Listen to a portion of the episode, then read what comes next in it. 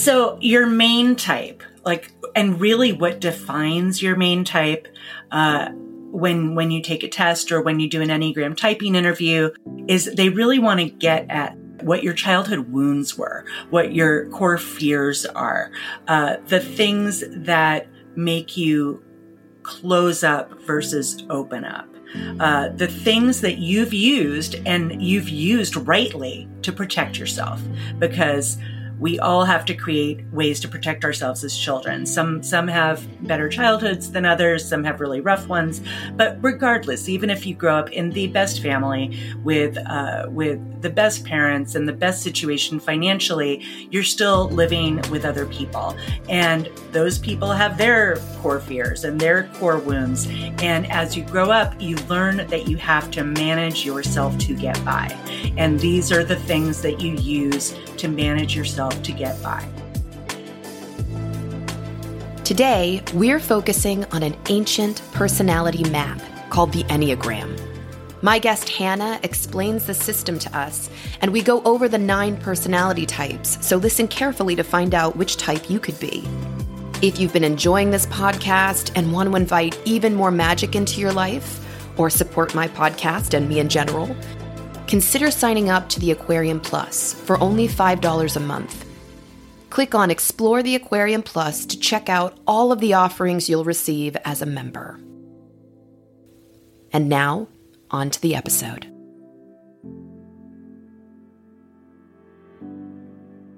Hanna McElroy is a native New Yorker who has lived in Seattle, Washington for over 30 years.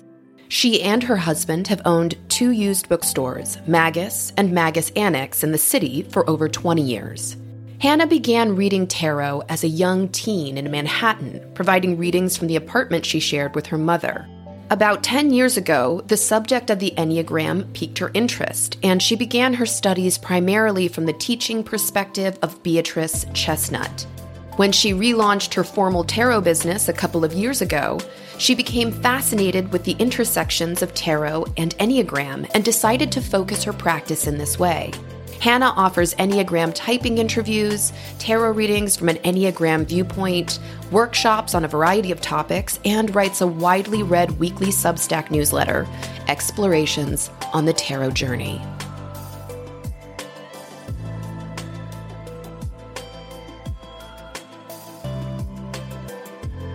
Hello, Hanna. Thank you so much for joining the show today. Thank you so much for having me. I'm really excited to be here. So, you are an Enneagram and a tarot reader, and we talk a lot about tarot on this podcast. So, my first question is why the Enneagram out of, say, Myers Briggs or human design? Well, I think that all three of those modalities have value.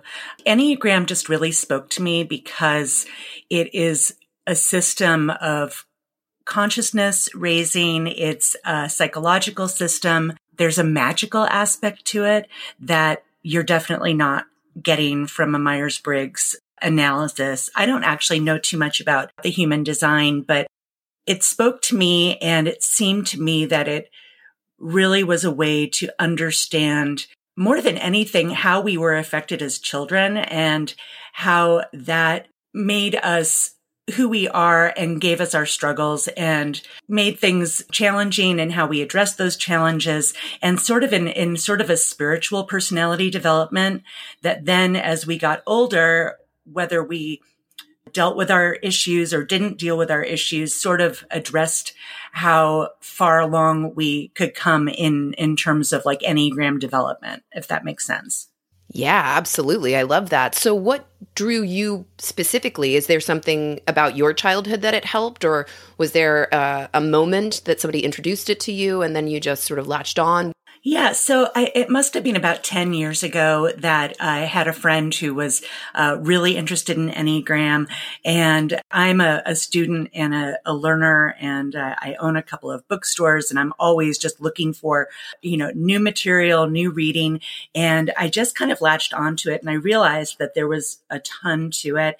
And uh, not unlike tarot, there are different schools of thought I really was interested in understanding what kind of core fears I had and figuring out what type I was. And ironically, I saw myself as a type three for a number of years. And a type three is called the achiever, somebody who's extremely interested in how they're perceived by others and their success is perceived by others. And ultimately, though it didn't feel like perfectly right. And I, and I had a typing interview with the guys who run god what is the name of their their i think that they're called the the enneagram pathways. And anyway i talked to this guy and he actually was an enneagram 8 and he after talking to me was like you are absolutely an 8 and 8s and 3s are similar. They are similar except 8s just don't they don't get as much of their validation from the outside. Their validation comes more from inside. And what I also realized through going through that was that my dad is definitely a three. I come from a, a family of artists in New York. My dad is a novelist. My mother was an artist. And there was everything in our house was to do with achievement and outside recognition and who you are is you know, your last best review. And so as a kid coming up, that was how I got, you know, my pats on the back was from bringing home straight A's or creating this or creating that. Or, and so what I realized was that really it was my dad who was the three, but ultimately all the things that I dealt with growing up, uh, being extremely strong and as a female being really strong, being a leader, uh, wanting to protect safety being a real big issue. Growing up in New York City in the 80s, not being not being really disciplined very much. Uh, and in fact, I would, I did whatever I wanted to. There was definitely that sort of like need to keep myself safe in the streets kind of thing. And so anyway, it's like the evolution of me figuring out what my own type was. And then I, I led a class with a bunch of people and we all worked on their types. And then I taught a class and then I, I, I just joined different societies. And then I realized that, wow, it's like understanding someone's type from an Enneagram perspective can give such a great insight into a tarot reading. And what I also realized is like nobody else was really doing that. Not to say that that in astrology readings and tarot readings enneagram doesn't come up, but for me especially when I first meet with somebody, if they know their enneagram type, that's amazing because that just gives me a clue in. And when I was first thinking about it, I was like, well, is that kind of cheating? And it's like, no, that's not cheating at all. It's just information as a basis to get started. And then just the modalities work together so well. And it's so interesting from a psychological perspective, but because I also look at Enneagram as a spiritual practice, because we really do have all the types in us and we aren't just one type. It's all the types it's just a really great tool to work together. I love that. I think that's so great that you saw what your dad was and probably why you thought you were that way. And then you found out that you're an eight, but like you could see why you thought you were a three. And I don't think that's cheating at all. I think one of the things that we talk about on this show a lot is that tarot is a great modality on its own, but it's a, such a wonderful complement when you find other things that feel that kind of fill in so much more of the gap where i think tarot can be you know like a lot of beautiful artistic paintings that you look at and you get all sorts of intuition and guides and impressions from it. But when you add it to something else it almost like makes it flower i think. Um, and not that you have to do that but if there is something else you really like tarot could be something that you can either combine or just use on the side. So i think that's a I, i'm really glad you said that because i think a lot of people think that it's cheating, you know, or that there's some kind of, you know, rule, you know, instilled in tarot that now it's like, well, now I'm not working because you put me with the Enneagram. So I, I think that's really great. You mentioned it a little bit, but the Enneagram is way older than I realized right? Like how it's it's a pretty old system, right? I'm not saying ancient, but it's been around for quite a while, right? Oh, it's it's uh, back with the Egyptians. I'm not a Enneagram historical expert by any means, but the first time that we see the Enneagram symbol is in ancient Egypt, and then it was brought forth with I don't know if you're familiar with Gurdjieff and the spiritualists Blavatsky and some of them. They went to Egypt, they brought it back, and that was in the 1800s in England, and so at the same, it's sort of interesting because because at the same time that a lot of stuff is happening with tarot in the 1800s and early 1900s, there's all this stuff happening with the Enneagram and sort of a, a system of development. And what's also interesting about the Enneagram is that there are definitely schools of thought. So we had Gurdjieff and, and Blavatsky. We also had Claudio Naranjo, who's a little bit later on. And we have the narrative tradition. There, there are a lot of different traditions and a lot of different schools within the Enneagram. I have looked at all of them. And the one that makes the most sense to me is the stuff that, that Beatrice Chestnut and Uranio Paes have been working on. And it is psychological, but it is also extremely spiritual. Beatrice Chestnut is, uh, was and is a psychotherapist. She was at Stanford and Uranio Paes is this sort of wild spiritual teacher.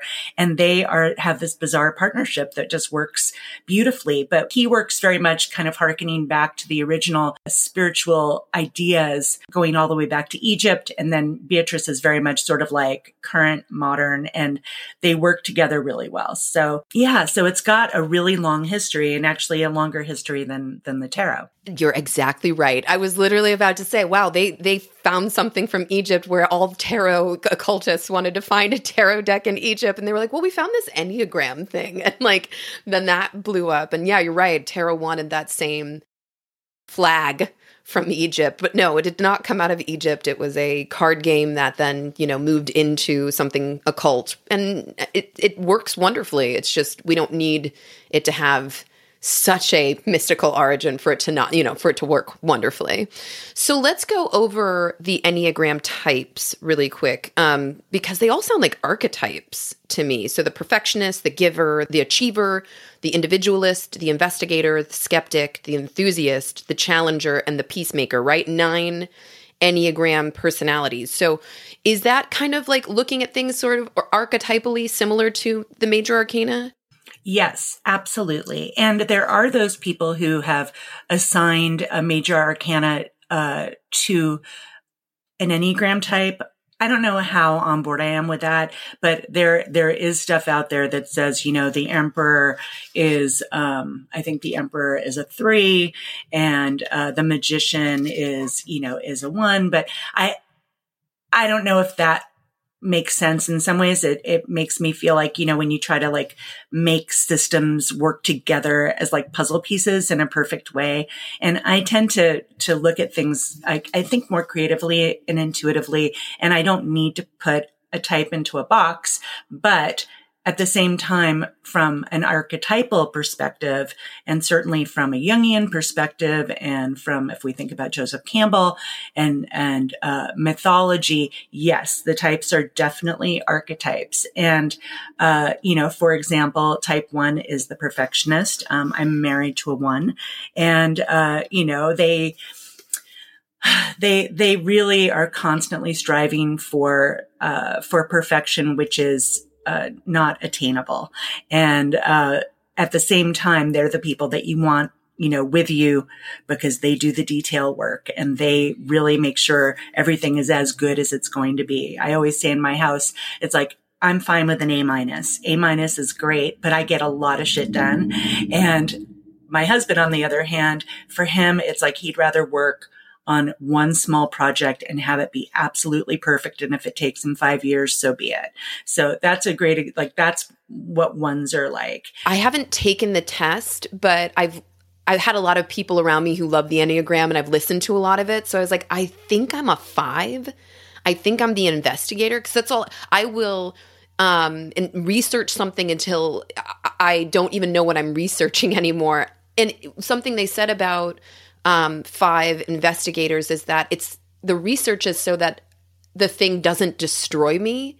And if that didn't like knock me back, maybe my mom is also a five. I might have the same kind of experience where I might be a different number, but I was exposed to a five growing up.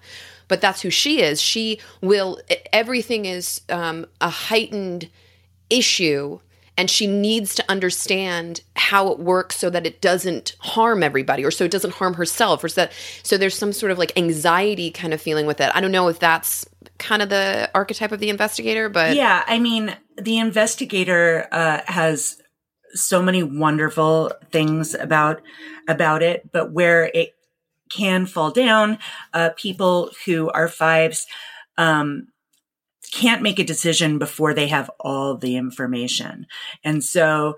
Oh my god, that's me. And the thing is, you're never going to have all the information. And so sometimes it can be a roadblock and, uh, it can be a roadblock to moving forward because there's that sense that if you just get that, that final article read or that final, um, whatever it is that then you'll have the information you need and everything will be fine. And, you know, we all know that that's not, that's not real. It's not right. So, but, but these are, you know, to, we talk about our shortcomings with the Enneagram. Uh, you know, as an eight, I can steamroll people. I know, I know what everybody should be doing. Um, we need to move forward. We need to move forward quickly. And uh, if we make a mistake, so what? It's all right. We're just, we're going. And yes, obviously you can see what a problem that can be for an eight because uh, number one, not everybody wants to be steamrolled. And number two, uh, sometimes these mistakes could be bigger than, you know, you might like. So, uh, you know, the five though, what the five has to offer is, um, so much deep research and understanding and um, really deep thinking. I mean, the the five is the really deep um, intellectual thinker and doesn't mind spending the time to really understand something. And so that you know, when I think of the fives in my life, I mean, those are you know those are beautiful things. And it's like the whole idea is that you know we all have shortcomings and then we all have virtues. And the idea is that um, you know we we embrace and we elevate our virtues and we we face our passions or our shortcomings like head on. We say yeah this is me but the only way you can ever move past something is by facing it. So um so all the types there are no good types there are no bad types. All the types are you know full and rich and human. And, um, you know, if you look at all nine types, it's sort of like that is humanity, at least in my mind. I love that. So then what would be two, the giver? Is that um, a more maternal instinct or is that yeah. a protective instinct? Yeah, and that that's actually something pretty interesting. Um, women tend to be mistyped as twos more often than um, than men, obviously. And women uh, they're they're less women eights. Uh, eight is considered to be a more masculine, uh, masculine, uh, pushy, bossy, all these traditional, the traditional uh, buckets that we put men and women into. And two is the helper.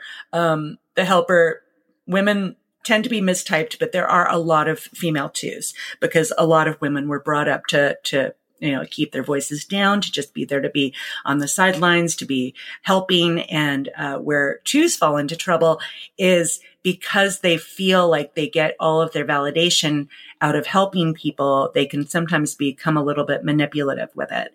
Um, so they can sometimes, uh, use their helpfulness not out of you know sheer you know wish to be of assistance but actually because it gives them uh, gives them their own personal value I get that. That's interesting. I um and and like you said, everybody has all of the Enneagram numbers in them, and I can definitely see where that would be a quality of me. Though five, I think, is my number, but I can, you know, especially when it comes to relationships, we want to be able to pinpoint the reason that people love us and to uh, be able to do that over and over again so that we can continuously say, well, okay, this person loves me because I'm giving this person something or I'm being, you know, accommodating in a lot of ways. And then to start manipulating that because it's almost like, well, you know, do you love me? Is this kind of real? Because it's built off of like not necessarily real things, except like this imaginary exchange.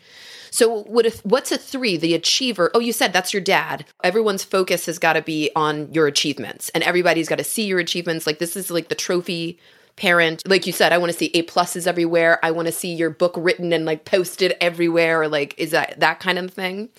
Yeah, and you know another point that I would make is that um, something that Beatrice Chestnut says is that you know so many of us are walking through life like zombies. And it's the idea that this is unconscious. This isn't like, I'm not trying to manipulate you. I'm not trying to make you feel that your value is only in getting A's.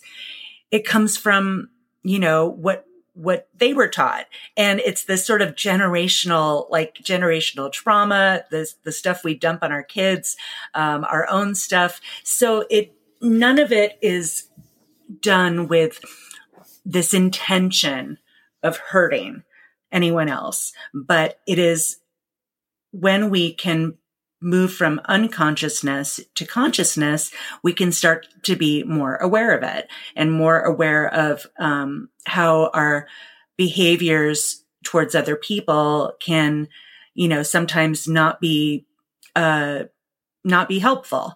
And it's that like kind of getting into becoming aware of where, where we fall down then enables us to kind of heighten our consciousness, heighten our level of awareness, and ultimately to bring about change that makes us happier and the people around us.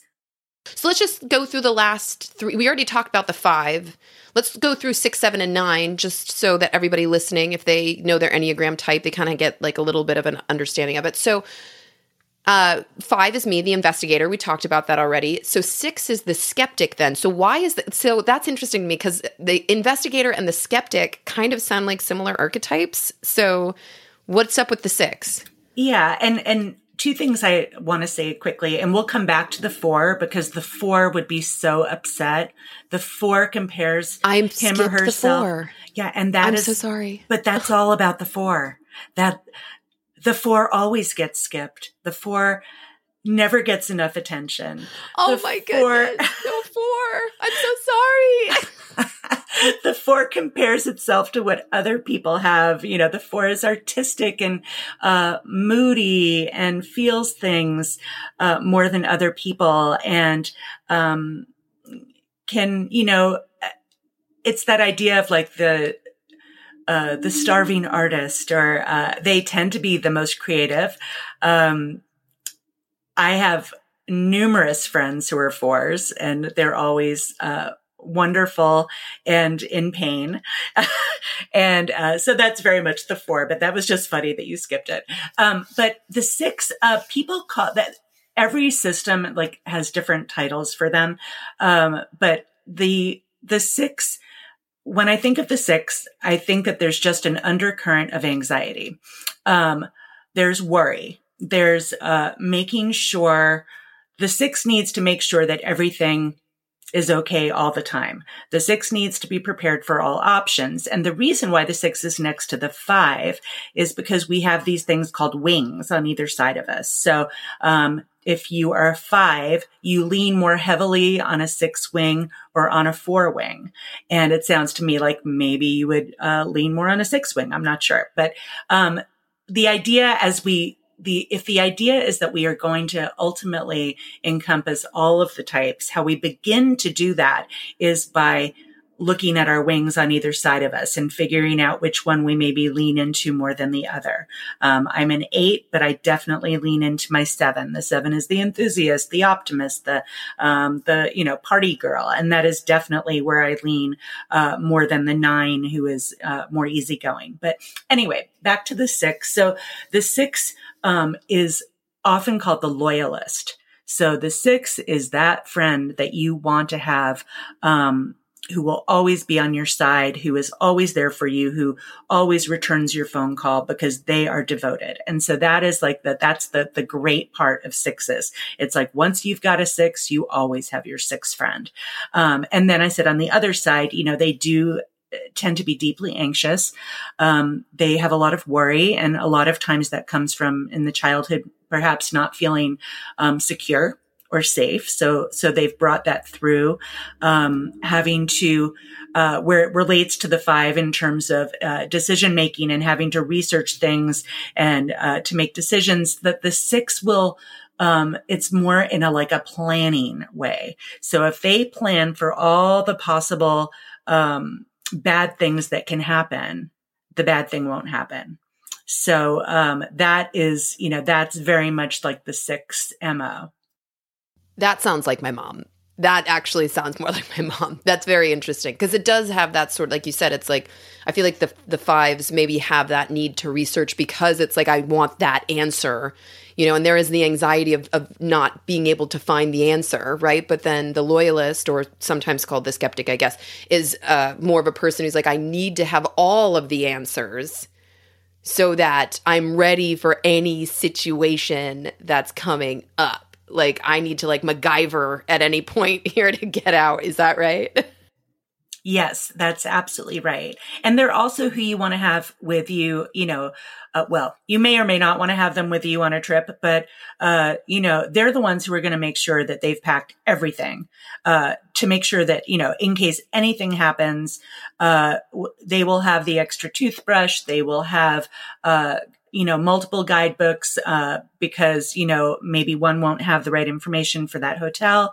Uh, so at the same time, they can be a huge problem to travel with because, um, they're always worrying versus, uh, think of them almost like living in the future, um, versus really having a hard time, um, just being present you know, being present in that moment and enjoying that garden or the way the flowers smell or um, the boat ride or, or, just because they're thinking of, okay, well, uh, yeah, I'm doing this now, but we got to make sure we know what's going to happen uh, in an hour. So I love yeah. that. that sounds like um that sounds like a I mean a generalized idea of like a dad mode.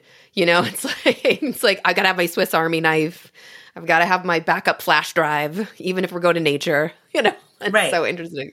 So the seven, then I have that it's the enthusiast. What's the other? Is there another word for it? Yeah, I mean, I think the enthusiast is is is really a really good way of describing um, describing the type seven. And it's funny because you know people do people do sort of latch on to good and bad types and it's like every everyone wants to be a seven. Everybody wants to be the life of the party. And um yeah exactly. And uh so um and i have a, a couple of friends who are sevens and the seven is is great but where the six is living in the future the seven um doesn't really want to think about the future that much unless it's really shiny and pretty on the other side. So, so the seven is like living for today. Uh, let's enjoy what we have. The cup is half full. Um, it's never going to be empty. So don't worry about it. So that the seven has the capacity to, uh, put off things that are like unpleasant, like paying bills, like, uh, cleaning the bathroom, like, uh, you know, paying their taxes maybe, um, because, you know, it's all going to be okay. And I just want to have fun. Um, all of these are way oversimplifications, but it's just like when I'm thinking of like that, that person or like in some ways it's almost like a caricature of a person, but that's, that's who you would imagine. Uh, seven. And that's the archetype, right? Exactly. That's what it is. Yeah. Yeah. And, um, sevens also can fall into, uh, into addictions more easily. Fours can also, um, but you know, because there's that sense of of not worrying about the future, not like taking care of oneself uh, in any sense of of future planning, just having fun for what fun is now, um, which is wonderful. I mean, people who actually live in the present, I think, tend to be a little happier than those who are, uh, you know, agonizing about the past, which the fours can do, and worrying about the future, which is what the sixes can do. So there are wonderful things about the seven, but then, you know, as with everything, there can be challenges. So you are an eight, and we talked a little bit about it, but eight is the the challenger. Is that right? Eight. And um, you were saying it's a person who can take charge, a person who can potentially steamroll, but it may be because they know what's right or they they have the uh, exactly how they want to see it, and we don't need to see it another any other way. Like you can go do this, this, this. Very delegating kind of experience. Yeah, the eight is also called the protector, and um, so the eight is somebody who uh, is a strong leader knows, you know, knows what needs to be done when it needs to be done is also somebody who is very concerned with taking care of the underdog of making sure that those people who are not um, as strong perhaps are are taken care of. So the people that they are loyal to, they will fight, uh, you know, till the death. And as the mom of two boys who are now in their twenties, I'll tell you, if anybody screwed with my kid, they were in massive trouble. So that's an area, you know, when I was in my 30s as a young mom, or, you know, I guess my late 20s, early 30s, um, I didn't have as much self control as I would have now. So that's some place that I've really evolved and grown. And so I would kind of like go off. Um, you know, if, if somebody's, uh, not treating somebody that I care about, uh, with with you know uh, respect and consideration i would just like go after them. Part of that is also that i'm a native new yorker and i grew up in new york and you know in the streets and that's that's like kind of my go-to. Uh, so the combination and and you can say does the cart become before the horse? Who knows? Is it you know growing up in new york in the kind of situations that i grew up in that made me more eight like uh, possibly um, you know, it, maybe I would have turned out different if I'd been brought up on, you know, like a little farm in, I don't know, uh, Kansas or somewhere. It probably would have been a little different. But I do believe that, uh, there is nature and nurture, and that I do believe that we are born with a certain, um, a certain self sense. And then that's either nurtured and developed and grown, or um, sometimes bad things happen to us. But I do think that there's sort of an innate uh, type that we come into this world in. I don't think that it's all based upon uh, how we were brought up. Nine is the peacemaker. Is that kind of like a pacifist in a way, or somebody who, well, goes with the flow, but maybe um, goes with the flow because they don't want to cause any disruption or they don't want to ma- upset anyone? Is that kind of how it, it, it means as like a peacemaker? Yeah, um, yeah, they can uh, their uh, vice is sloth. Um, each of the types has a vice that's attached to it, and um, they can be a little lazy. Uh, the idea of dealing with conflict is not pleasant for them. And so going with the flow, being more easygoing, uh, sitting back, letting other people do the talking, um, that is one of the ways that they sort of manage through their world. Um, on the other hand, uh, everybody loves a nine because, you know, they're so, they agree with you. They're so easy to get along with. They're chill. Uh, they're, they tend to not be like massive energy. Uh, and, uh, they are really good friends and they're really devoted. And, um, I mean, it's like sometimes people think of, uh, you know, Gandhi as, as a nine, perhaps, but um, but I would argue that he leaned very heavily on his eight wing because he was a powerful leader at the same time. So, and a lot of times people do say, you know, Obama was an eight, or you know, different. They assign different celebrities, and you know, that's neither here nor there. I love that, and you've been bringing up wing a lot. So, out of just out of curiosity, with you know, I I, I understand what you mean by leaning uh, onto the other number, but a wing is always the number b- before and after. So if I'm a five, my wing would be four or six. Is that right? Exactly. Exactly. Wings are always on either side of you. And then, um, if you look at an Enneagram uh, diagram, you will see that every type has a growth arrow and an opportunity arrow. So again, this is a way of it, it sounds a little complex. It, I guess it could be a little bit complex if you're not familiar with it. But again, this is a way that we expand our type to not just be our type, but we have um, other other types that we are closest to. So as an eight, when um, when I am in um, a space of opportunity where things are challenging for me, I go to five. And five is where I will, um, I will dig in deep. I'm going to get all the information I need. I'm going to throw that information at you. Uh, I, I will have all my ducks in a row and I will conquer. And that, you know, but I will use information to do that. And so that's when I'm not looking my prettiest. That's uh, not my best day. My best day is a, a growth opportunity. It's, I mean, my, where I'm growing and developing and learning is when I go to two. And you'll see on the Enneagram diagram, you can see at each point there are two lines that kind of go off. And so when I'm my best, um, I'm leaning on, on the, all these two elements, these like helping people, protecting people, um, you know, using my strength and my my leadership qualities uh, for the good, for to help to help other people to um, to to make them feel safe and secure and uh, and you know it's sort of like your best self. Um, so as a let me just grab this here for a second. So as a five, um, you would go to eight and to seven. And so your growth opportunity would be um, to come out a little bit more, you know, to be a little bit more in your face. And the seven is uh, the enthusiast. And so it's kind of interesting because the five can be an introvert.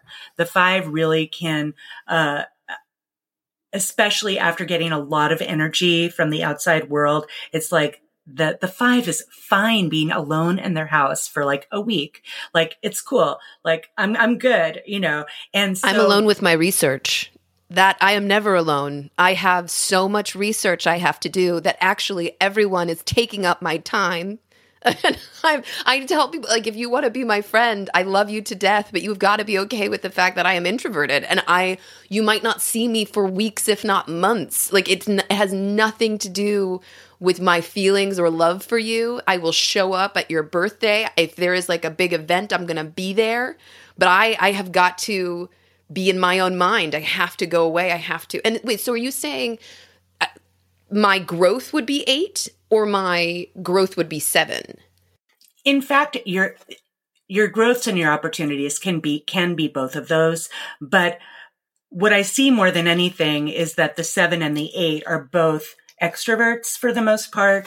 Um, not all the time, but God, when you just said, um, when you just said you're, you're taking advantage of my time, that is like Uranio Paes. He is a five and he says that all the time. He's just like, and he is such a five and he's, uh, he says, you know, basically like, if I'm giving you my time, like that's a gift because it's most- precious okay precious like i am literally i am going okay you cannot ask we cannot solidify plans until at least 24 if not 3 hours before because i have to make sure i want to go.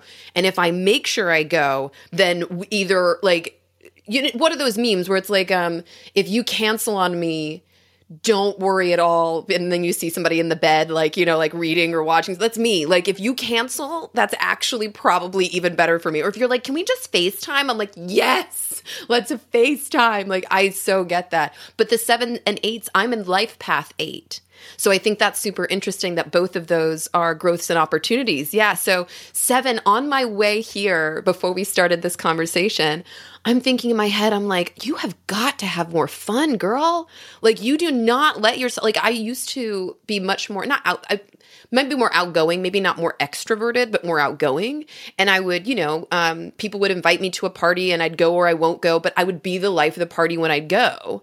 And then I can slip back into my introversion for weeks, but I don't even let myself do that now. And I'm like, man, you just do not have any fun anymore. So is that kind of like, uh, the growth opportunity with seven, even if it's extroverted, it's like just have some fun. like stop being so serious all of the all the time. Absolutely. I mean, I I think that, you know, fives entertain themselves really well.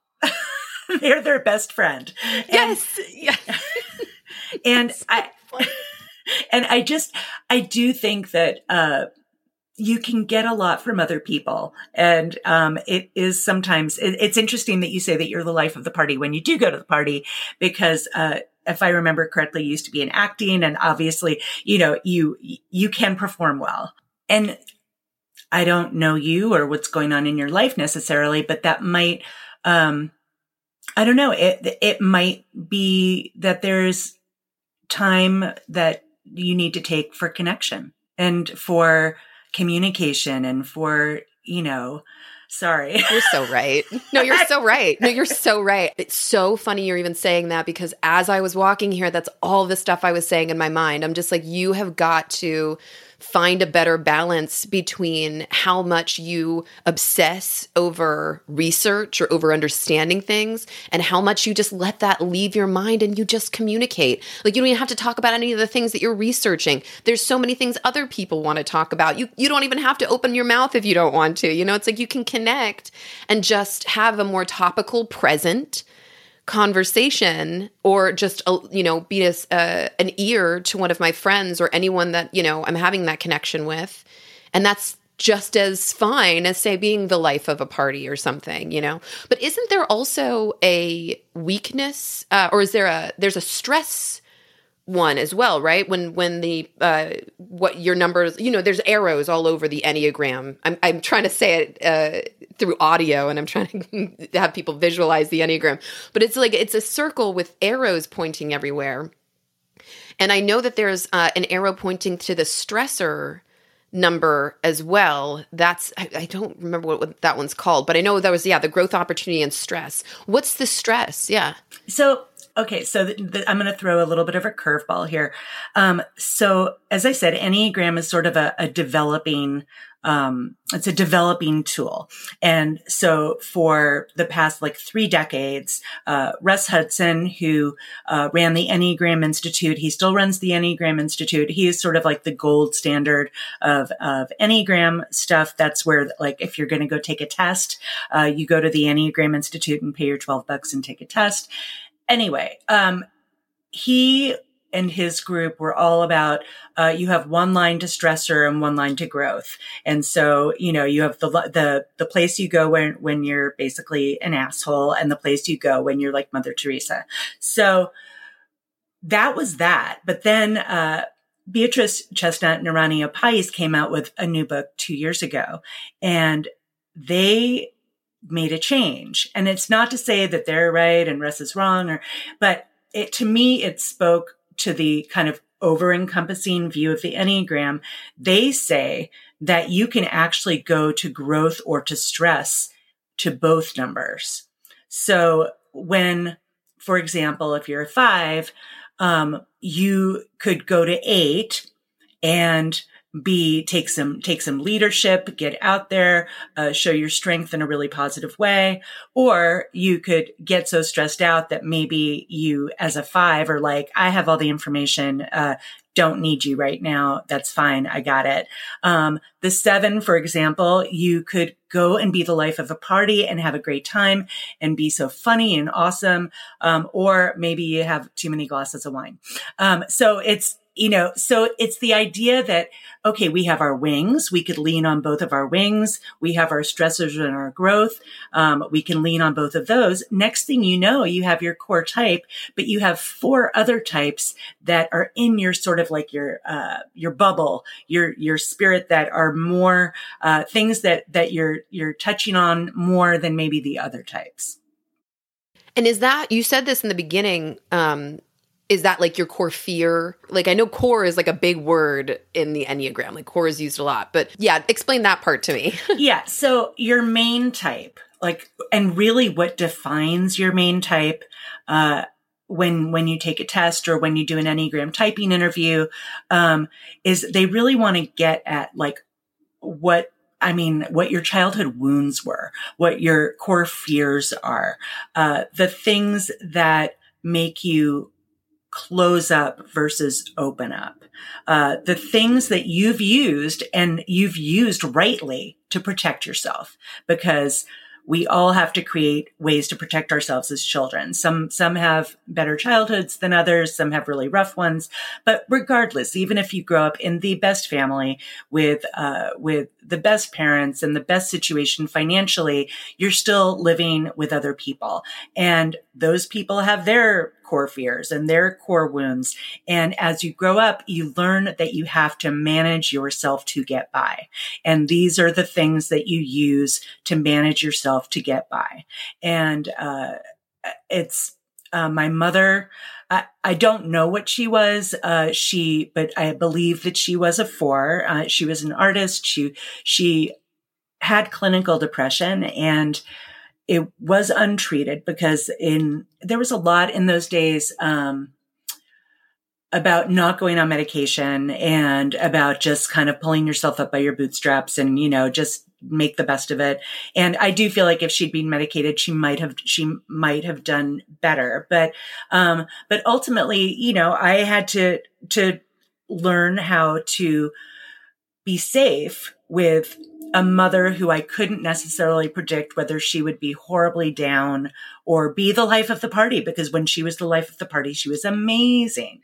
Um, so it's all these things that we just, as kids, we just have to figure out about the people we're living with. And those are kind of how our, our core fears and wounds develop. I love that. Now we're going to move to tarot because I now I want to see how you work all this in. And thank you so much for explaining that you know eh, there's so obviously so much more to the enneagram like you said there's even more numbers involved and all of us have all of it in us so thank you for breaking that down so well for us to kind of get it so before we start talking about tarot I think I read in your about me that your mom was the one that introduced you to tarot. Is it is that the connection that you have with her in that way? Yeah, I mean, like I said, I grew up in, in this house full of uh, artists and musicians and writers, and and she had a Rider Waite Smith deck that she kept in this box, which I actually have over here on my altar. And uh, ironically, uh, so that the the cards were there. She would pull a card here or there, but she was not a tarot reader. Um, and I, the cards did not speak to me. That deck, which I now use all the time, um, in those days, the Rider Waite Smith deck, just the the the um, iconography, the the depictions, they just didn't speak to me, and um, I was really just fascinated with tarot. I don't know where it came from. I don't know necessarily how it evolved, um, but I got my hands on an Aquarian deck, and um, the Aquarian deck, which is uh, kind of like so seventies, um, so seventies New York, and I actually have one I was looking at decks. I've got one here. So the, the deck I started reading with when I was about 14 years old was the Aquarian deck. And again, it's like, it's funny. I don't know if, I don't know exactly how it all happened. Um, except my parents were very open, uh, really to anything I wanted to do. So I'm sure what happened was I said, I'm going to start reading tarot cards. And I, I sure I got a book and I remember doing Celtic cross spreads. Like I remember only doing Celtic cross spreads as a teenager. And, um, and people would come to the house and I would do these readings. I mean, I was like a teenager and I was totally, I mean, in, in retrospect, in, in some ways, I think I was just completely, you know, making things up However, there was this intuition that was there. I, I can't explain it. And it wasn't, there was some reason why people were wanting to come and see like a, you know, a 14 or 15 year old. And, uh, it wasn't like there was a line out the door, but it was like there, I was regularly reading cards and, uh, I don't remember like really knowing what the three of wands was or really knowing what the knight of pentacles was. I just sort of looked at them and said some stuff. And again, I'm quite old at this point. So this is like decades ago, but that was, that was that. And that, um, that pretty much ended by the time I went to college. And then I didn't pick up cards again for a long time. Um, and it's only been in the past again about 10 years that i've been back back into the cards but those sort of memories of i remember somebody bringing a carrot cake to the house as payment for a tarot reading when i was like you know 15 it was just like it it's, was an interesting time. I think that's great. I mean if you're going to start out it's like to be young and just have fun and just enjoy doing it. You know i think i my first deck was the aquarian deck. So I and and I um, stopped uh, using it for a very long time for my own reasons and then came back to it. I was doing psychic stuff, but like it was it was hard to continue doing it if if when you you know you grow up a little bit and you're like, well, it should make sense in this way and it should make sense in that way, and it just stops being fun. You know, and then you kind of have to either go professional, otherwise people just won't stop coming to you. Like, and so you, like it's one or the other. You know, you got to either take the leap, or you're okay with always, you know, being that for other people. So I completely relate to that. Um, so when now, you know, using it alongside the Enneagram, what is your favorite way to use it? Is it through? Do you make spreads that work with the Enneagram, or is it the actual cards that you use with the Enneagram? Um, honestly, the way that I use the Enneagram with tarot is. If you'd like to hear the rest of this episode, you can stream it using the link below. If you'd like to listen to all full episodes, past, present, and future, receive monthly readings, discounts on tarot readings from me, participate in exclusive giveaways, and more, join the Aquarean Plus for only $5 a month. Thank you so much for spending your time with me, and I hope to see you at the next episode. Blessed be.